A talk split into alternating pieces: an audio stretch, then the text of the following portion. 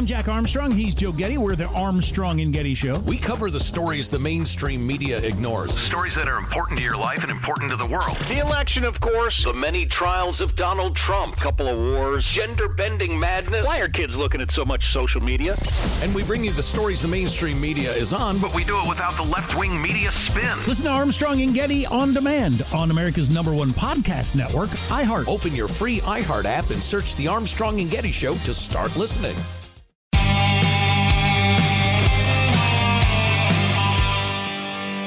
Hello and welcome to the Battleground Podcast. Today we are joined by Maureen Bannon, CEO of the mega successful show War Room with Steve Bannon.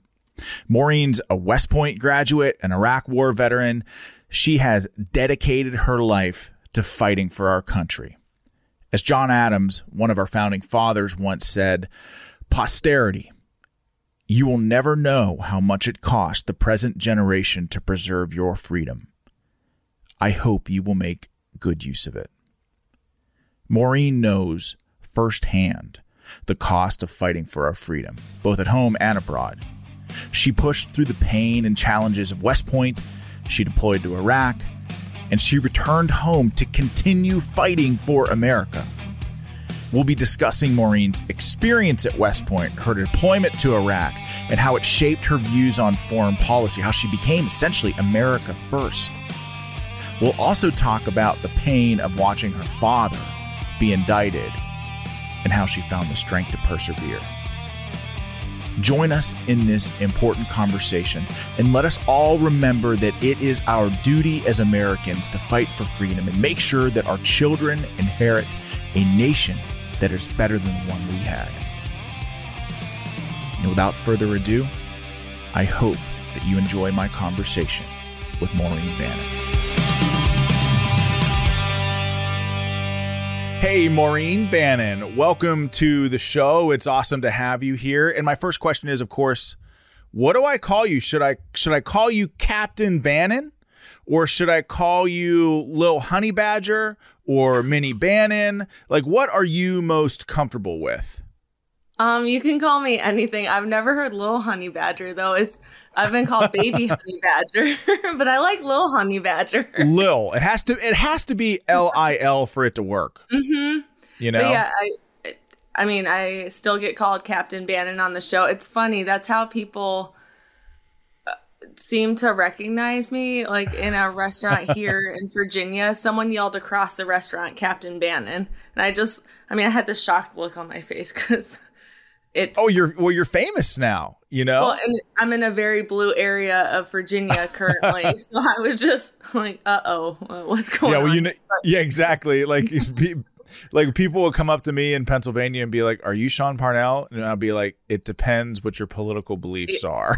like, do- And wh- because- why? Why do you want to know? yeah so like so and i imagine like w- one of the things that i always found amazing about war room now of course you know you're maureen bannon you're steve bannon's daughter who steve bannon 99.9% of the people that are watching the show probably they know exactly who your dad is um but now you're you're working for War Room, and I used to go on War Room like way back in the beginning when he just started that show, and now it's blown up into this like, I mean it it's grown like gangbusters. It's blown up into this hugely successful. Um, well, what's a, a It started as I feel like it started as a podcast, but maybe it's just a, a live stream show now.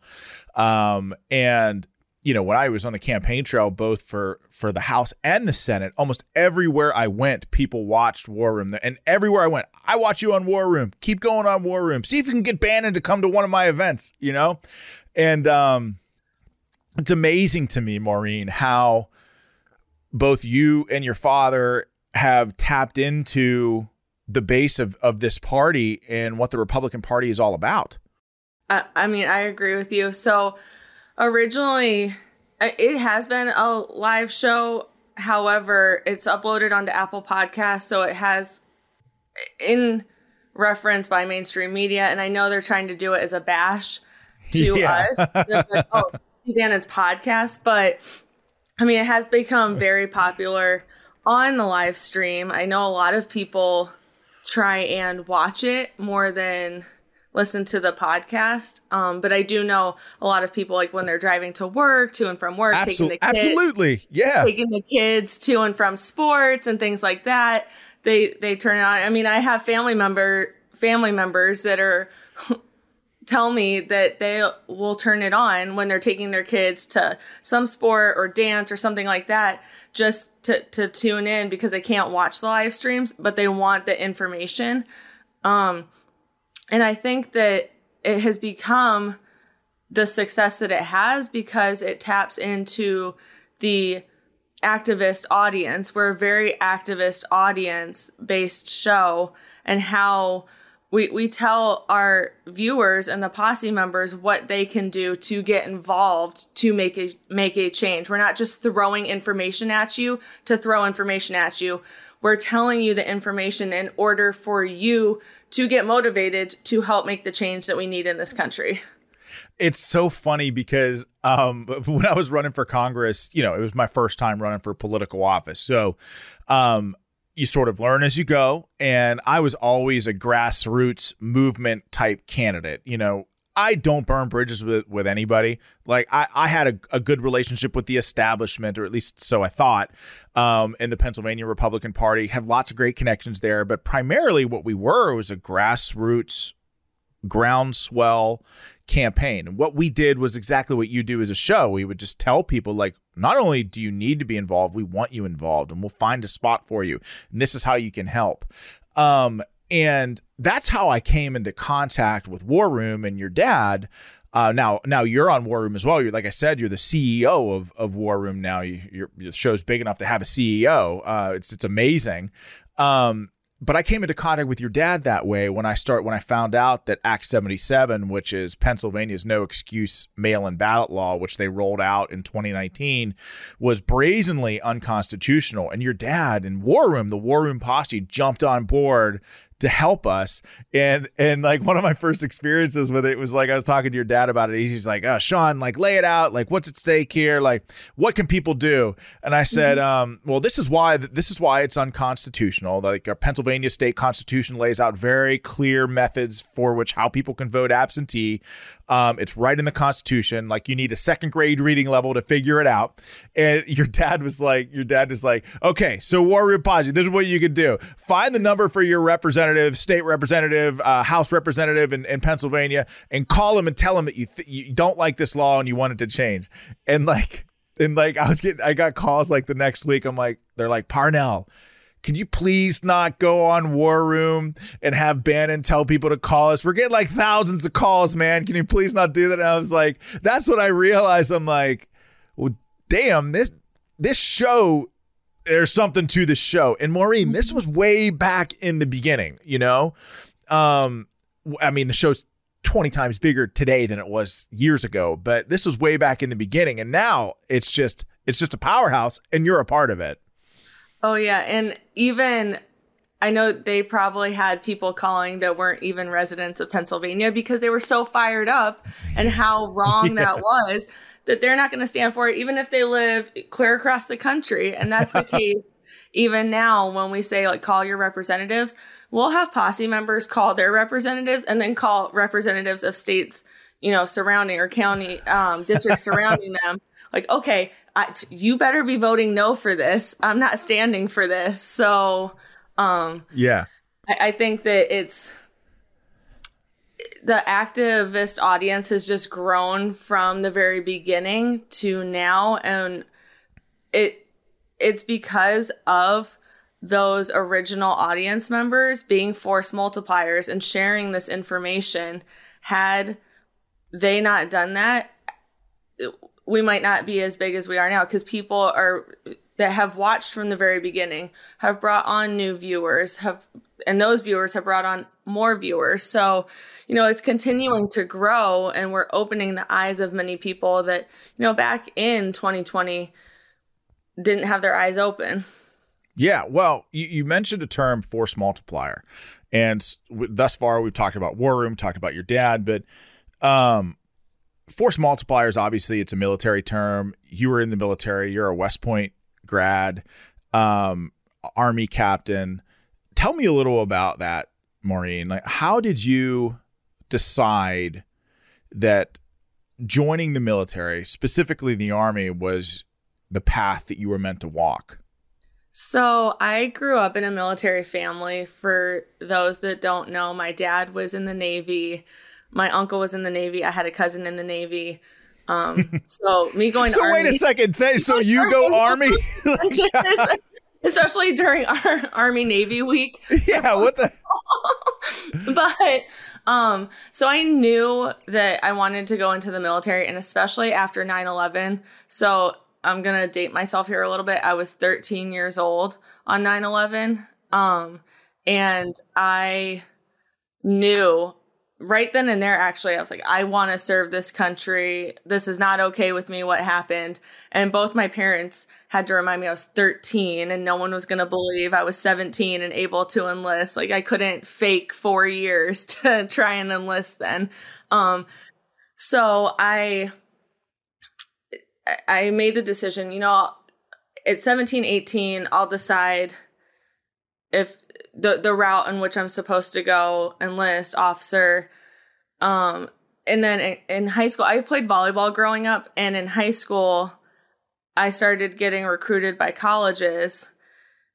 And I I didn't know if I wanted to go ROTC, OCS, the service academies, enlist right out of high school. And I was leaning more towards you know, going to a normal four year college and doing ROTC or OCS. And my dad actually said, Why don't you just reach out to the service academies and see, you know, about their volleyball teams, just see what their volleyball teams are about. And I actually got recruited by all three major service academies and I ruled out Air Force immediately. That just wasn't, wasn't for me. um, and I went to go visit. Wait, Naval- wait, wait. Why? Why'd you rule out the Air Force? their coaches just weren't uh, nothing against the Air Force. It I guess. Yeah. Right. I, It was just their coaches. they just didn't seem there's going to be a headline: Maureen Bannon hates the Air Force. After, I mean, I'll joke with them all day, but yeah, yeah. I have friends that were Air Force, but that just wasn't wasn't my jam. Um, so I w- went to go visit the Naval Academy and just didn't click well with the coaches or the girls on the team. I actually grew up with one of the girls on the team, and she acted like she didn't know me when I went to go Oh visit. my god. Oh my so god. I said, beautiful campus. Annapolis is gorgeous. It is. Yeah. But I said, you know, this might not be a good fit. And the coach said I play based on your based on seniority. So you could be the best player. And if you're not a junior or senior, you could ride the bench. And it to me, it's like, why would you go through all of this at the academy to potentially play the sport you love? Um, I mean, I- I'd come out as a commissioned officer. That would be my other passion.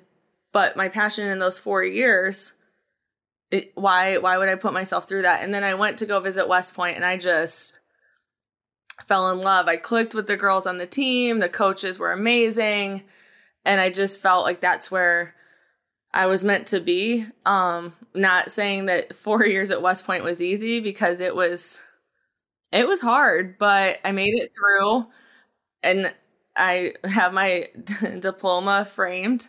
Um, I might have not had the best GPA all four years, but I still made it through and I commissioned.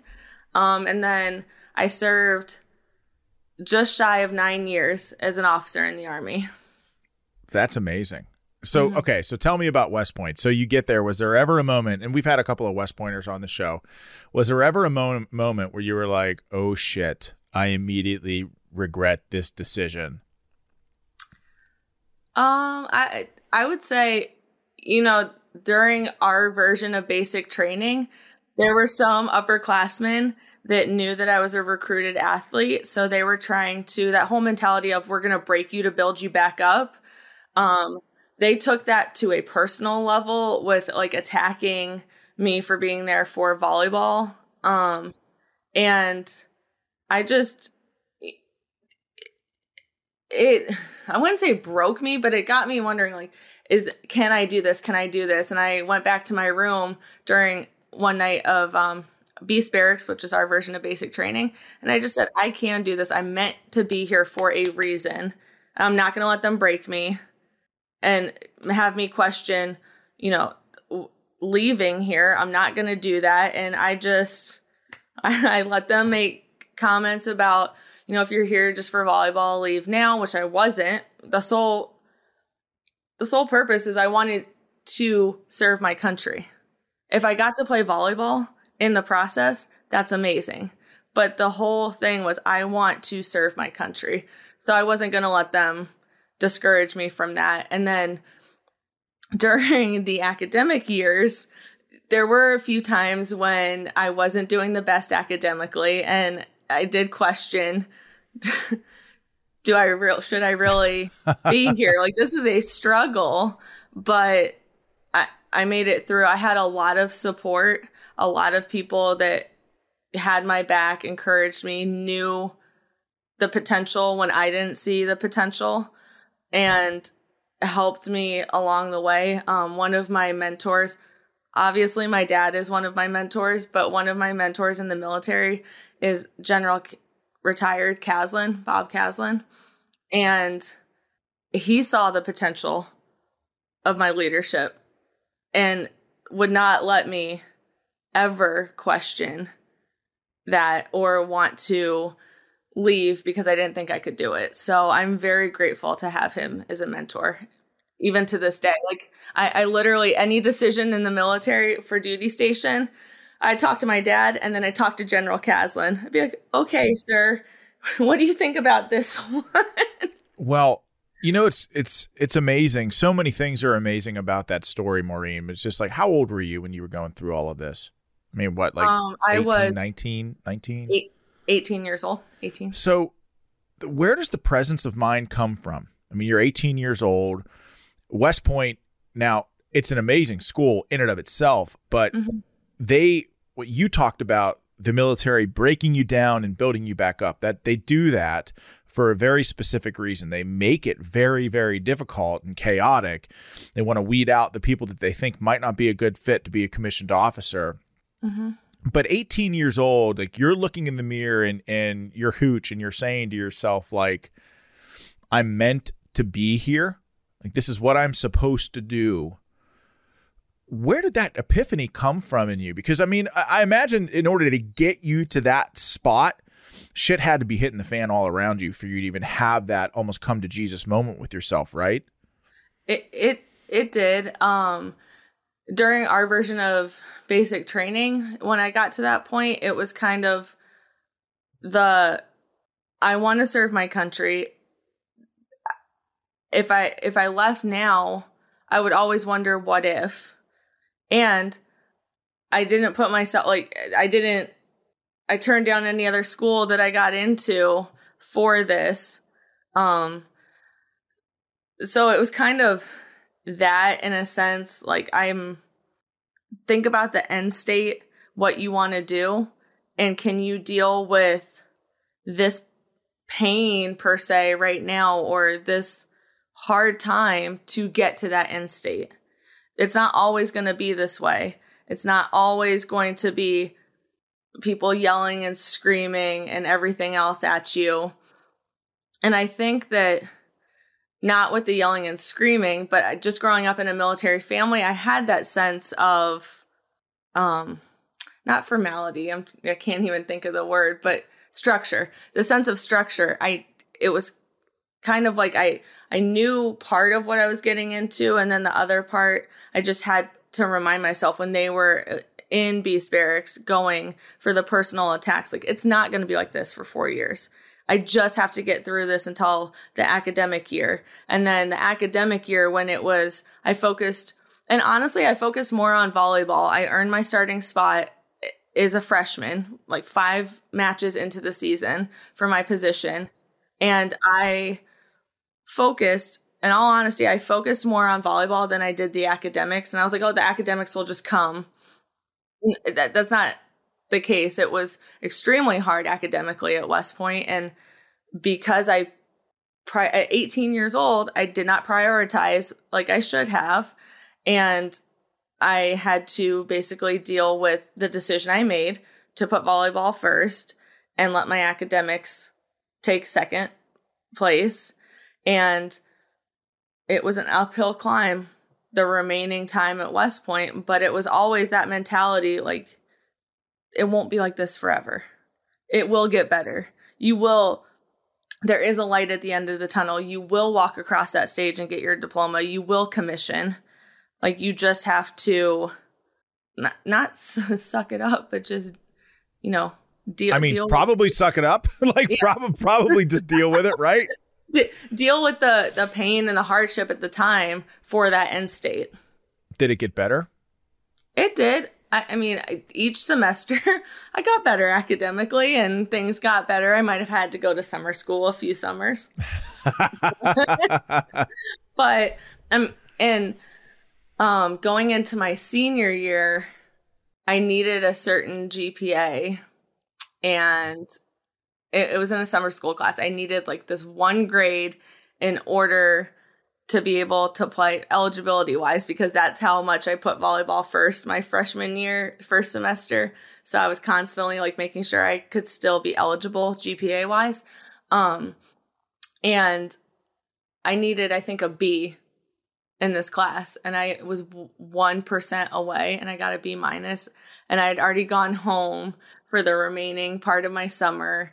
Um, and I got a phone call from the volleyball, volleyball coach that was like, "You're gonna need to come back and take another summer school class starting next week." Oh and I was supposed to go on a family vacation with my mom and stepdad, and I I said, "I don't know, I, I don't know. I'll have to call you back." And I called my mom because she was out running errands. We were supposed to leave the next day for our family vacation, and I was already in California. And I said, "You know what? I'm just not gonna play volleyball my senior year. This isn't." this isn't worth it. This pain, heartache, frustration, like it felt like freshman year or Beast Barracks all over again. And my mom said, think about it for a little bit. And I thought, and I'm so glad that she said that because I opted out of the family vacation. I went back, took the summer school class, and we went to NCAA's for the first time in school history Jeez. that um that season, that my senior season. So I took all of that anger and frustration and heartache that I mean, I, I basically did that to myself by freshman year and it was just eh, the repercussions of it. But had I not directed all of that into something else, who knows? I mean, what an amazing life lesson for people who are watching or listening. Like, like you've talked. I mean, we've been on here for about 20 minutes now, and you've talked multiple times about me- the importance of having good mentors. Your dad, your Mhm. mom, uh, a, a general, which is amazing, um, and and not making rash decisions when Mhm. shit's hitting the fan all around you. Just taking a deep breath, like trying to take a step back, get yourself in a good state of mind, and just be patient. I mean, so like seeking wise counsel, right? Like talking to Mhm. mentors, all of that is so important. So if you're watching and you're listening to this and you find yourself like in a chaotic moment, like my God, like what an amazing lesson. You just like and and also one of sacrifice and duty. Like you said, all right, I'm not going to do the family vacation. I'm just going to go back. I'm going to do the summer school. I'm going to put my nose to the grindstone. Mhm. And you and your team were rewarded for that going to NCAA. I mean, what an amazing experience that must have been. Oh, it, it was, and we actually we actually played. We didn't make it out of the first round of the tournament, but it was still That's an honor being there. But yeah. we played in your home state. We played at Penn State, and we played UPenn in the first round. And we actually on UPenn, there were two girls I went to high school with that were on the UPenn team. So it was pretty cool. It's like a little reunion from California in Pennsylvania. That's pretty awesome. Okay, so you you you make it through West Point, right? And uh, was the experience as a woman going through West Point? And I typ- typically don't like to like differentiate man, woman, divide people into little groups. That's something that the left does. I don't like that, but the experience has to be different, right? It is, and there were roughly over a little over a hundred women in my class, and we graduated with just over a thousand. Now there are more. Each year, there's been an increase in the women in each class. However, it is a very tight knit group. Um, it it is funny. One of my classmates, one of my female classmates, actually ran in Pennsylvania one this last election, and she reached out to me to like her campaign page.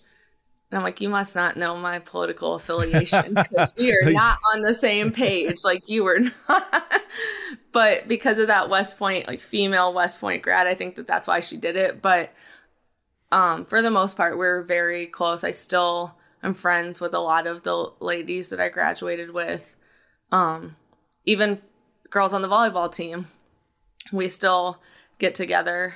Um, even the ones that weren't in my class, but So, so you gra- so it, it's your senior year. What do you call it? What do you call seniors? Um, What- first. Firsties. Yeah, that's what I thought. Mhm. Firsties.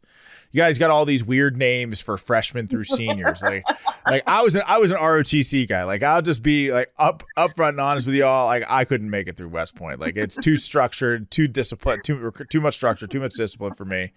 Um, I couldn't do it. But but I would go and I'd sp- like outlaw platoon for some for some reason. I'd like like juniors and seniors. What were what were juniors? Cows. oh, cows. Yeah. Yeah, cows. and firsties. I go and I present to them. Um, so I got an opportunity to see West Point cadets. And by the way, like I'm just joking, like they're amazing. Uh, they're amazing and highly motivated. They give you faith in our country and the future of our country. At least when I was there. Um, and I guess like so you're you're a firstie. Like what were what was your branch? You finally get your branch. What did you branch in the army?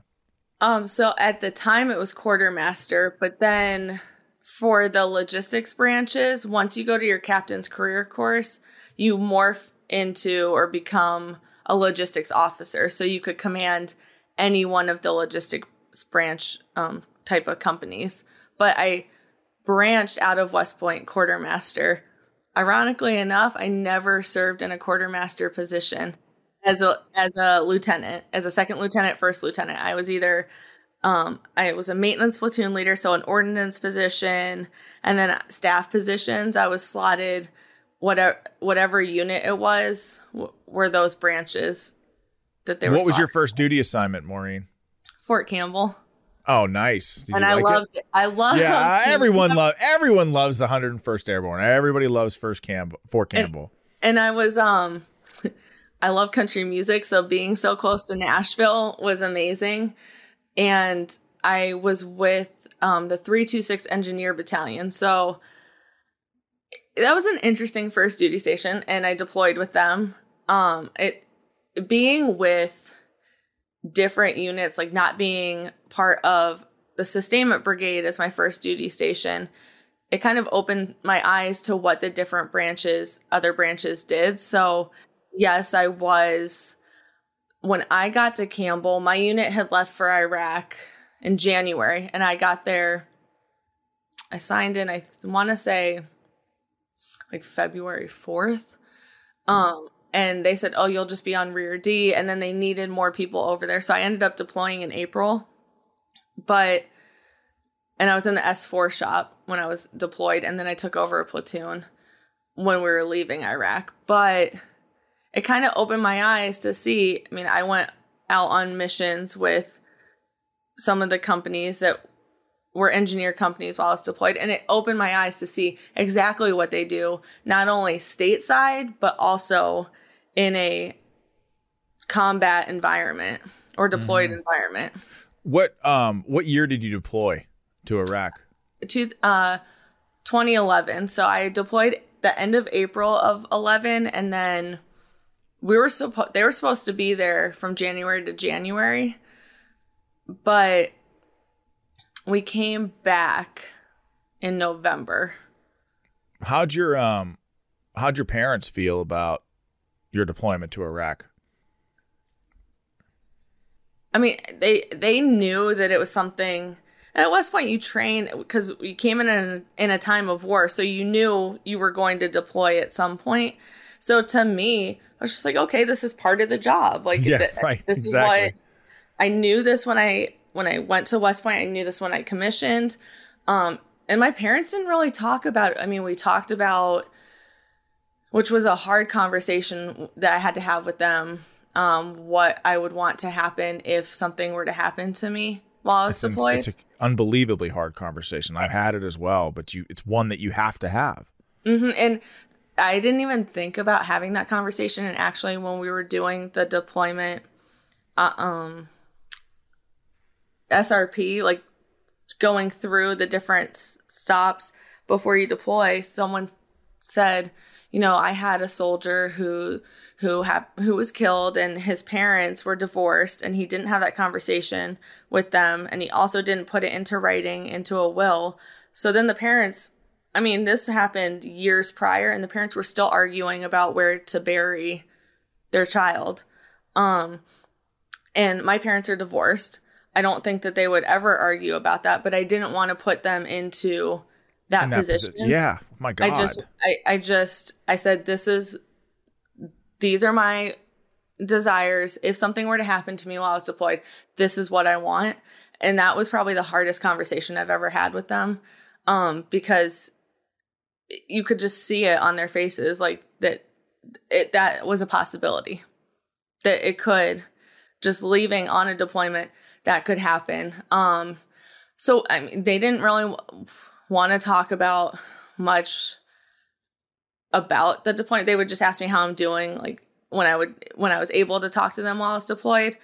Um, but I they didn't really want to talk to me about like how they were feeling about me being deployed. And then I actually heard an interview that my dad did with John Fredericks when they when he was talking about you know sending America's sons and daughters over to Ukraine and Russia and how that that this is what the regime this current regime wants basically and you know parents don't know what it's like to sit there and pray every night that their child comes home in one piece and not in a, a transfer case um so that kind of uh, honestly that really hit me hard cuz I didn't think about how they were feeling each night that I was deployed like thinking oh please let my daughter when I wake up in the morning, please let her still be alive. So, and I, I I only went to Iraq once. I can't imagine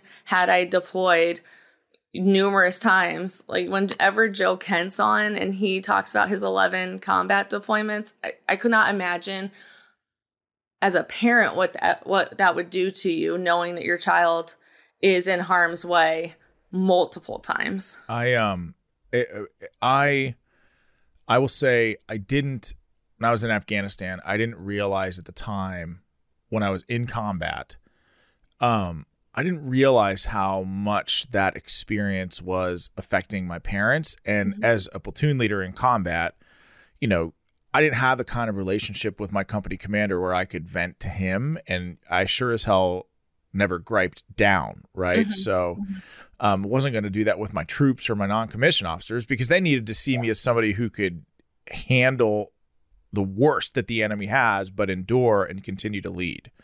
And so I would vent to my dad, and like I know you're probably thinking like, "What, dude? What are you crazy? Like that's crazy. You don't do that." But at the time, I wasn't thinking clearly, and I didn't realize just how deeply that was affecting my father. And I mean, it, it really, really I mean, back then, like I'm, I'm a little older than you. Um, I was in Afghanistan in 2006, but th- back then, like we didn't have like internet where things were always. We had a couple of phones that we'd use in our um, MWR, like for those watching, listening, morale, welfare, recreation, where we call home. But we also had like AOL Instant Messenger, and as an officer, I had internet in my room for sending up reports and stuff. And so my my dad ended up becoming almost a slave to that instant messenger bell where he'd watch my name on there like when you're when you know when you're you don't touch your mouse for a while and your name goes gray he was like just watch it forever send an instant message and that ding would come up that i had messaged him he would just like we'd go out on week long mission cycles and that would be like his existence and i never realized it and now i'm a parent and I've got, you know, a 13 year old, and you talked about watching 9 11 when you were 13 and having the presence of mind to say, like, oh my God, like, never again. I'm, not, I'm going to fight for my country make sure that never happens again. Um, so when you say that, it hits close to home because I have a 15 year old, I have a 13 year old, and I've also got ones younger than that. But um, it, all of this experience, Maureen, has shaped my perception and perspective on American foreign policy as well. You're talking about your father and how he talks, John Fredericks, about Ukraine. I, I, the way I try to frame this with Americans is like, if is Ukraine so important to you that you're willing to send your own son or daughter to fight, bleed, and die for that country? If the answer is no, and I'm willing to bet that it is, then it's not that important. Mm-hmm. You know? And that's the prism through which we should look at these monumental decisions whether or not to send Americans to war. But my problem is is this is also a problem with Republicans and Democrats is they don't look at it like that. And it's precisely because many of them, not all of them, but many of them have never experienced what it's like to go to war themselves or have a child in the fight. I, I agree with you. And, you know, what you experience and what I experience are completely different. So even people that have served that are in Congress right now, they all have different experiences of course. because yeah. Especially I mean, even people that went to Iraq too years earlier have a different experience because it was Operation New Dawn when I went. So technically it wasn't any combat. I mean, we still had casualties during during that time, but it, it just like you were saying, I I believe that people in positions of power that continue to vote to send America's sons and daughters to war have never had to experience it because or had as a actually as a person deployed or in the military or as a parent having your child go over because if you had you wouldn't you wouldn't want to put wouldn't want to put someone else in that same position that you were in. You you've experienced it. You wouldn't want to for something that is not our our fight. Uh, Ukraine and Russia is not our fight. You to do another endless war. I mean, 20 years in Afghanistan and look at how we withdrew out of Afghanistan. What's so upsetting to me about all this is that there are still Americans trapped in Afghanistan. A hundred percent. Uh, Blinken testified on Capitol Hill that they there are still over hundred Americans in Afghanistan, and yet uh, both Republicans and Democrats are clamoring for another war in Ukraine yeah. before we even got Americans out of the last war. Yeah, it, it it's enraging to me because it, that war. I look, Maureen. I don't. I loved serving my country. I don't mm-hmm. regret it for a second. I'm not a victim. I'm a, I volunteered for it and I do it again in a second. And I know you feel the same way. I can just tell mm-hmm. by talking to you. And if there were ever a moment that this country came under attack or needed Americans to defend it, I'd be at first in the line in the line to do it. But it's our job as it's our job as leaders, Maureen, to say, wait a second, this isn't worth American blood, and I'm not going to be frivolous with that decision or careless yes. with that decision. A hundred percent. And if they feel that strongly about Ukraine and Russia, like you said, how about we get the Americans out of Afghanistan first? That should be the priority. We just literally packed up in the middle of the night and left, and then left Americans, and we're like, oh, we gave you the option to get out of here, but you chose not to. Like, this administration and i i mean that leaves a bitter taste in my mouth even saying that the regime is all about not no accountability they are so willing to pass the buck off to someone else and not hold anyone in a senior leadership position accountable. Why is General Milley still in that position? That botched withdrawal out of Afghanistan, I'm sorry, you should be gone from your job. You're not good at your position. You're not a good leader. You should be done. Like, I mean, off, look, I mean, enjoying look, retirement. You're not. J- I agree. Austin, I mean, that's him too. Austin, Austin, just said the other day on Capitol Hill he has no regrets about the withdrawal from Afghanistan. I'm like, how can anyone, how can any leader be so aloof and careless with their words to say something like that? because he well, it wasn't me it was someone lower than me that made this decision i just so they should be held accountable for it and he also was in charge of the withdrawal out of afghanistan was he asleep exactly. when we or not afghanistan i'm sorry iraq was he asleep when we did the withdrawal out of iraq i was part of that and oh wait i know msnbc came out you know on march 19th and 20th was the 20 year anniversary of Shock and Awe. So the invasion of Iraq. Tw- the 19th was the air game, 20th was the ground game. And 20 years and MSNBC says, "Oh, we don't have we don't have American troops in Iraq right now. There's none." That's a lie. That is a lie. And the fact that Austin was in charge of the withdrawal and we're back in there. You think that maybe had you been awake for that, you would have learned, like, oh, this didn't work so well. You know, we did this well, but we didn't do this well. No, they didn't take any lessons learned in Iraq over to Afghanistan. They just packed up and were like, oh, good luck. Hope you make it out. and and that's my problem. I mean, so so clearly you fought for you put on the uniform, you you boots, rifle, went to war for this country. And now, now that you're out of the military, right? So Mm-hmm. first of all, how did you come to, to make that decision? Like because not only are you fighting, you fought for the you you walk the walk, you fought in combat for this country. Clearly, you're interested in politics. You're on War Room. You're right there with your dad, fighting for the culture and the future of this country in the political arena as well. So, Maureen, tell me about that transition and what was the catalyst that helped you make the decision to transition out of the military? Um, so I actually started thinking about getting out I, in 2017.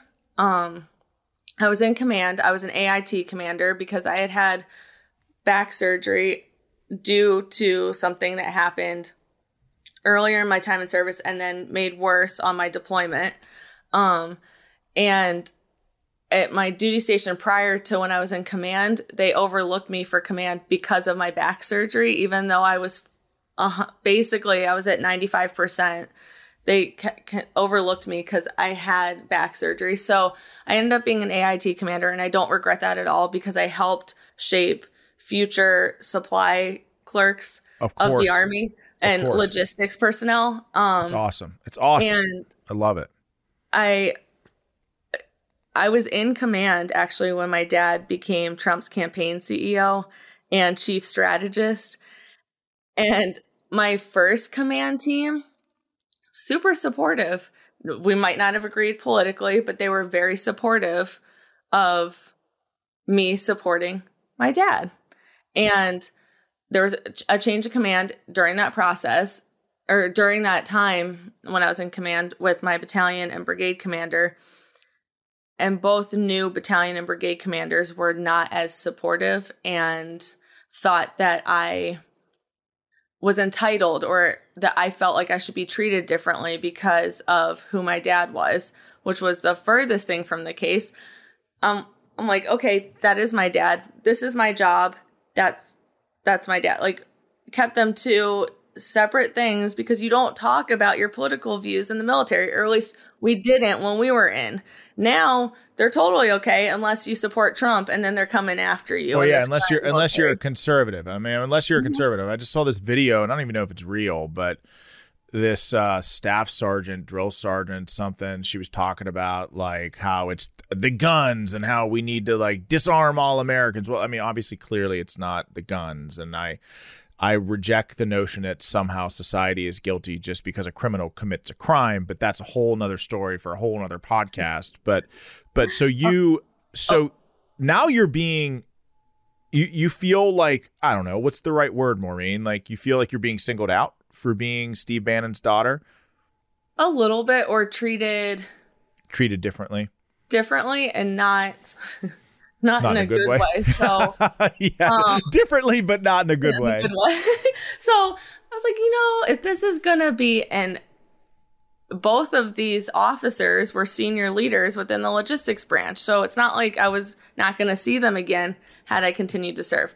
So I said, you know, maybe it's time for me for me to get out. Like once command is done, maybe it's time. I did the paperwork, submitted it to get out. Prior to talking to one of my mentors, I, I talked to both parents about it and I talked after I submitted the paperwork to General Caslen, and he was like, Mo, what did you do? Like, you have more, there's more potential in you in the military. Like, what, why why why so he was superintendent at the time i get this call from Of, him of West Point? uh-huh I So that's like what a four a four star position? Three, uh, three star Three star, three star. So he's pretty high ranking general, just Mm-hmm. so everybody everybody's tracking. So I get this call from him a couple days later. Um, G1 is going to be calling you. You need to pull, you need to pull your packet. So G1 is like the pro- personnel for the entire um for all branches. It goes to G1, Yeah, yeah. and so G1 will be calling you or Like very, reaching- very high up. Very Yeah. high up.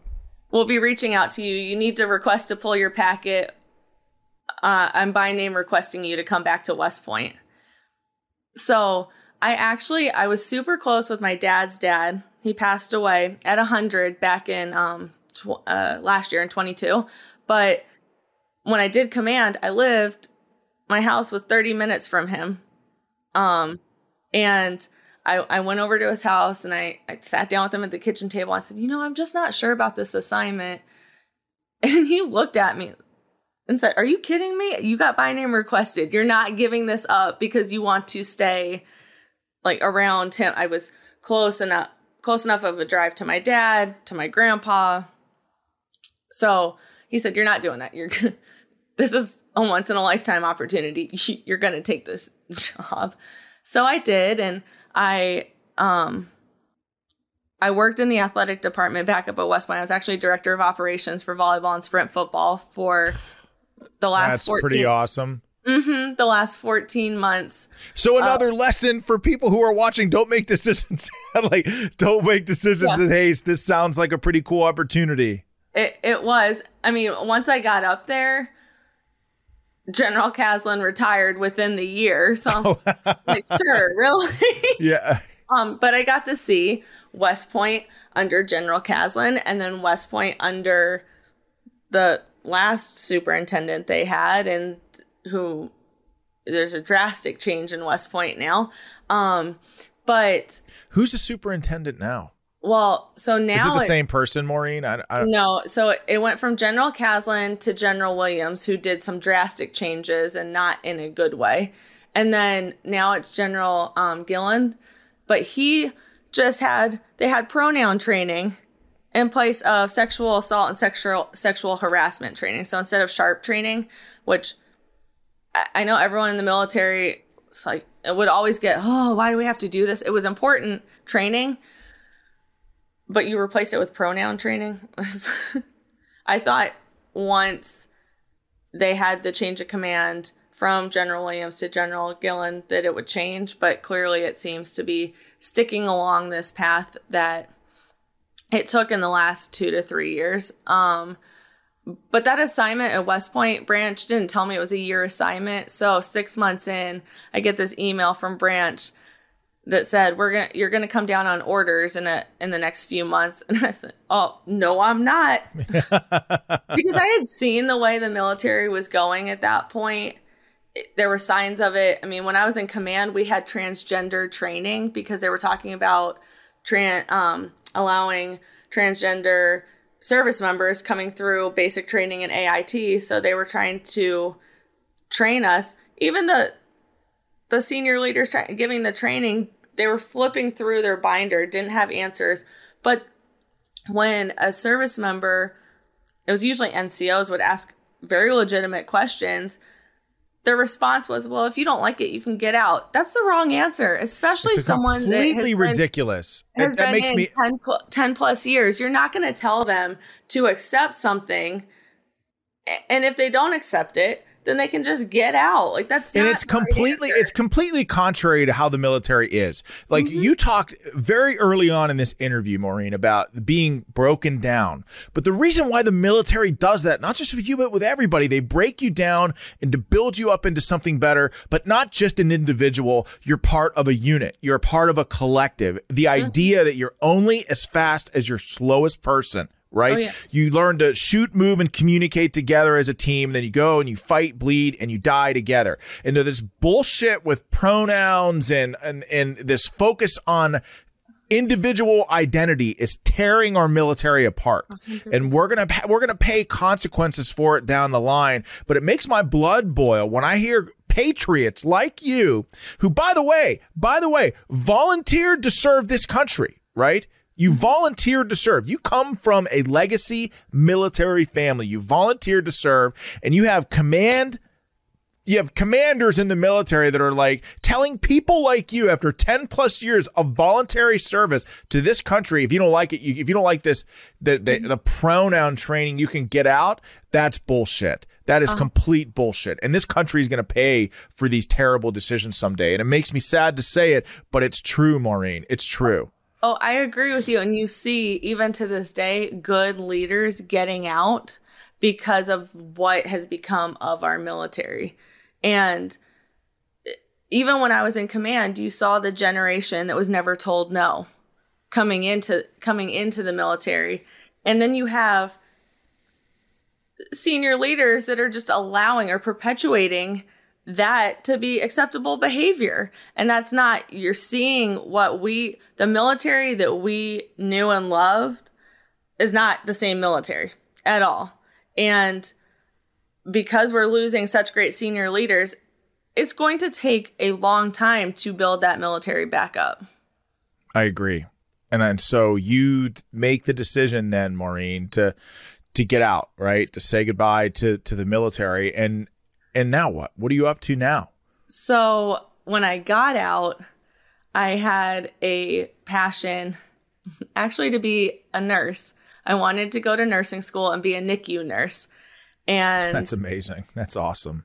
my once again it, my grandpa's kitchen table was like where all the decisions seemed to be made. um my dad was here my grandpa was at the table so all three of us are at the table and my dad was like are you sure that this is what you want to do is it just a decision that you're making and you'll change your mind in a couple months? And i literally had an excel spreadsheet with all of the nursing schools i wanted to apply to. Their like dates for application the program like i i had done a ton of research on it. So he said okay if that's what you if that's what you want to do okay. Um so then at the time applying i knew i needed to have income coming in. I couldn't not work. Especially because going from the military it's like yeah terminal leave was nice but then once that's over with it's like i need to feel like once i get up i have something to do. There's a purpose to the day. Um not just sitting and doing stuff around the house which was nice do not get me wrong. But um so i actually took a job with a flooring company doing logistics for them and they are a very liberal company. So it was only supposed to be a stepping stone. I ended up working there for two years, but at during that time, I was applying to nursing schools, and honestly, my top two denied me admissions and said that my undergrad GPA didn't make me a good candidate for their school. I'm That's the that- dumbest thing. Yeah. and by the time I'm applying, it's 19 and going into 2020. Like, really? My undergrad GPA from, I graduated West Point in 2010. So we're looking at 06 to 2010. Never You're mind all your combat experience and command experience and time in the military as a leader. It sounds like it was more just your last name. I hate to think laugh, so, but it sounds like it's my- uh, all the prereqs I took, I got straight A's through Johns Hopkins online. So clearly, I am a decent student. I just, at 18 to 22, academics weren't the priority. Like people's priorities changed clearly by my prereqs. I showed that I was a better student. So at that time, thinking, well, maybe this isn't actually what God has in mind for me to do. And then all of a sudden, 2020 election, like the lead up to it, my dad was um, doing some events about how the Democrats were going to steal the election. Speaking at events, there was one here in Virginia. I went to it. I was like, very valid point. Also, like stuff I had I'd already heard, but just sitting there listening to him, I'm like, yeah, you like getting really fired up about it. And then my I was still working for that flooring company and they were pushing the vaccine in 2020 and I had allergic reactions in the military to vaccines. So medically, I had a reason for not getting it, despite my views on the COVID vaccine. That aside, so they couldn't fire me because I had a legitimate legitimate medical reason. So they were trying to fire me or find a reason to fire me for any other reason. Um, and I saw that writing on the wall. They were making it blatantly clear. So I actually called my dad and I said, I know you've talked about us working together. Let's talk. Once again, grandpa's dining room or kitchen table, we sit down and talk about it. And the first thing out of his mouth was finally, because he had seen the potential for me in politics from the beginning. And I just, I was, you know, that's that stubborn kid from way back when that was like, no, I'm gonna, this is my path. I'm gonna make the decision. But he saw that potential and I haven't looked back since I literally my last day at that other company was November 11th. So it was Veterans Day of 21. And I have been with War Room. I started with War Room November 12th of 21. That's amazing. And so now you you're in the political arena. You're in the fight, Maureen. There's no two ways mm-hmm. about it. You see I've been in the fight myself, but you see how vicious it can be. I mean, we're right now, you know, like the most recent political things that are happening is the Democrats, communist Democrats in New York City, indicted President Trump on bogus charges. Mm-hmm. You had a radical Democrat that is many consider to be worse than Lori Lightfoot, someone who just believes in like oh, yeah. letting all violent criminals out of prison. So Chicago, we just elected mm-hmm. in Chicago. So there's going to be a that that city is going to continue its downward trend, a death spiral in Chicago. And we just had the Wisconsin Supreme Court flip from Republican controlled Supreme Court to Democrat controlled, which means they're going to unravel mm-hmm. all of the existing election integrity laws in that state, while, of course, rolling out a bunch of uh, new laws that loosen election integrity and make mm-hmm. it easier for Democrats to win in the critical swing state of Wisconsin. Like Republicans cannot win in 2024. I don't see a path to the presidency if they if we lose Wisconsin. We have to have it. Lost that race too. And so you you see how Democrats, one, they're laser focused on winning elections. I don't think anybody was talking about that Wisconsin Supreme Court race. I mean, I had Scott Presler on this program. You and War Room, your dad, you guys had Scott Presler mm-hmm. on multiple times to talk about Wisconsin. But the establishment wing of our party didn't seem to be focused on it at all. That's a real problem because Democrats are laser focused on winning races just like this. Mm-hmm. And you've seen the weaponization of our of our justice system. And you've seen it personally you have your father who has served this country his entire life, right, in uniform, and then served as chief of staff in the White House, worked with President Trump, worked with the president of the United States. And they're doing to your dad exactly what they're doing to President Trump on these bullshit charges just to make an example of him, just because he doesn't have the right views. And what many people don't realize, much in the same way, Maureen, that like a parent that like that has never had a child serve in war will never really understand what it's like to go through that to feel like you might lose your son or daughter every day. Um, when the system is weaponized against good people, it affects more than just the person that's going through it. Like, how has that been for you to watch your father treated this way by a country that he loves? Infuriating. And I think I, I know yesterday a lot of people were upset. I was upset as well of what they're doing to, to President Trump. Um, I think that I, I didn't voice it as much as some of my friends yesterday just because I've been through that. I've seen them go after my dad. Um, and y- yesterday, you know, I think a lot of people were expecting to see President Trump honestly perp walked in handcuffs. I, I wouldn't have put it past them up there in New York City, in all honesty, because that's exactly what they did to my dad. You think that my dad is such a flight risk or such, you have to make such a show of it that you have to put him in handcuffs and walk him him down. Um, and of course, my dad the entire time was talking. so, um, and Peter Navarro. They did that to him. They put him in leg shackles. You know, it's disgusting. it's, it's infuriating. It's they are it's political, a political witch hunt on all three of these gentlemen. And what they don't realize is it's not going to silence anyone. Not only not only are these three, especially my dad and President Trump, they're not going to be silenced. They're going they're going to continue to fight, but it's just adding motivation to everyone behind them to continue to fight. Um, and it's not just me, you know, in our family, it's his siblings, his nieces and nephews that are frustrated seeing such a good person being politically persecuted because he is speaking the truth. Yeah, because and why? Like what? Like so uh, the double standard and Eric Holder, who by the way was mm-hmm. worked for the federal government when he was subpoenaed. And I, I honestly I question the constitutionality of Congress's and the House's subpoena power in the first place. Um, mm-hmm. It's not it's not a power that's enumerated in the actual Constitution. Supreme Court has upheld that you know it's an implied power just because Congress has been doing it for the past hundred years.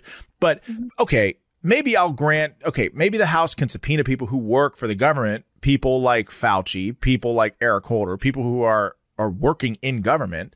But what gives Congress the right to subpoena a private citizen? In fact, we should have the right to subpoena members of Congress. They work for us, not the other way around. So I, I, I like Eric Holder. What happened to him when he was subpoenaed? Nothing. Nothing. When he when he didn't when he didn't show, mm-hmm. turn up, right? Nothing.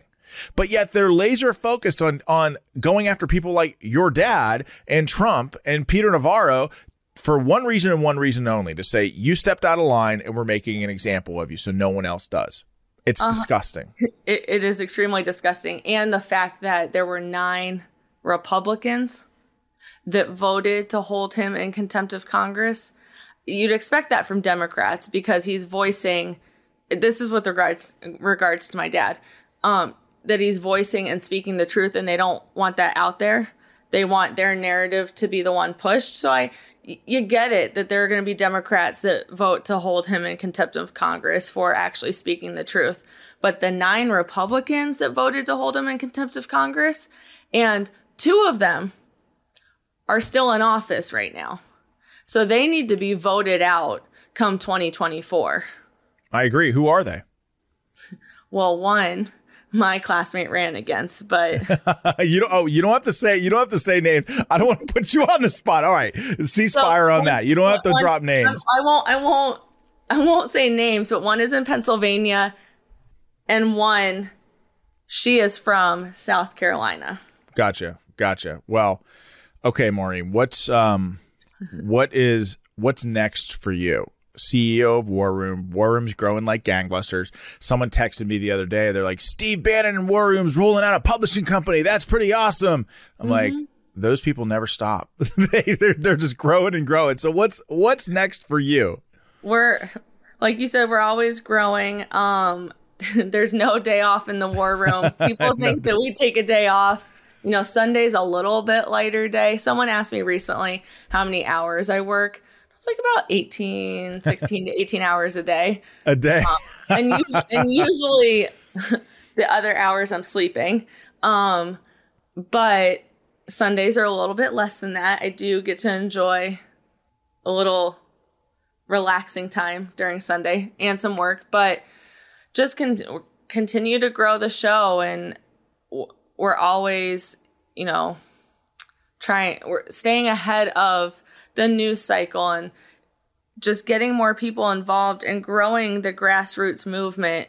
We saw in 2022 the candidates that won their elections, a lot of them had grassroots movements. Like one of my friends, to. yeah, exactly one my, right. One of my friends, she she was out there door knocking six hours a day seven days a week. I mean, she had an amazing grassroots effort in her campaign, and she was part of that campaign.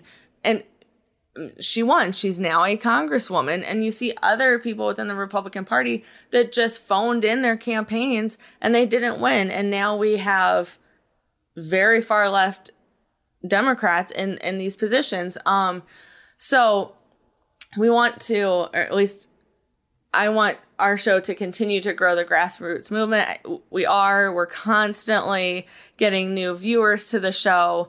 Um, so, as CEO, that is my goal to continue to be force multipliers to get people that haven't watched the show or who you know have some type of view of my dad or our family based on what mainstream media is trying to push my goal is to open their eyes that that is not the correct narrative um, and get them to be viewers of the show and and see what actually needs to be done in this country um, as CEO, I do more of the business side. So my dad is the face and content of the show. and I am, I told someone, I said, he's the beauty, I'm the brains, but he's, like, let's be real. He's the one, he's like the smartest man I know. So he's, he's very smart. He's very um, smart. It, I, I do all the business side of it. So I, my goal is to continue, you know, to grow our sponsors too we have some amazing sponsors who have great products across the board. So that's my goal is to build the business on build the show and the company on the business side and just continue to help my dad in any way possible. I mean and and eventually eventually I know I know my dad would like to be a grandfather, so you know, eventually have enough time to have a family and let him have some grandkids of his own. Well, Maureen, I have to say, your parents, your family, you know, not just your dad, but they all must be so proud of you, your service, and what you continue to do for this country. Um, like your dad said, finally, you're in the fight. Stay in the fight. This country needs you. Um, and and thank you so much for for coming on the show. Uh, I, I, really appreciate it. I was psyched to talk to you, and and God bless you seriously. And for those of you who are watching, listening, subscribe to the podcast on YouTube, Rumble, like wherever you listen to podcasts. We need your help. We love you. I hope you enjoyed my conversation with Maureen Bannon. She's a patriot. She's a fighter. She loves this country. Follow. Where can people find you? They can find me on Gettr and Twitter at Maureen underscore Bannon and also on Instagram at Real Maureen Bannon. And I post a ton, usually on Instagram. I got to get back to posting more on Twitter and Gettr. so there you, you have got your marching orders. Follow Maureen wherever she is. She's a pipe hitter. Um, as she says, she's a force multiplier. All right, everybody. Thank you for listening to Battleground Podcast, where we never retreat and never surrender. Remember to subscribe to wherever you listen to podcasts and also follow us on YouTube and Rumble so you don't miss a beat. And don't forget to check out Battleground Apparel for top quality patriotic clothing that lets you show your pride in America. Together, let's continue to fight for our country and never back down. God bless you all and may God bless this exceptional nation that we live in. Take care.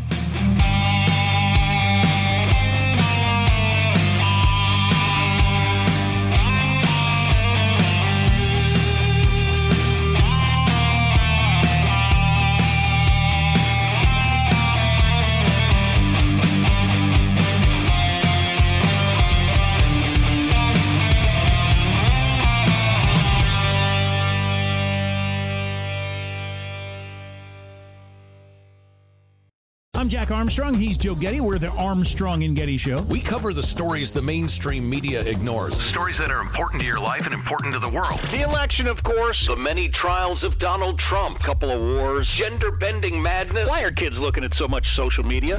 And we bring you the stories the mainstream media is on, but we do it without the left wing media spin. Listen to Armstrong and Getty on demand on America's number one podcast network, iHeart. Open your free iHeart app and search the Armstrong and Getty Show to start listening.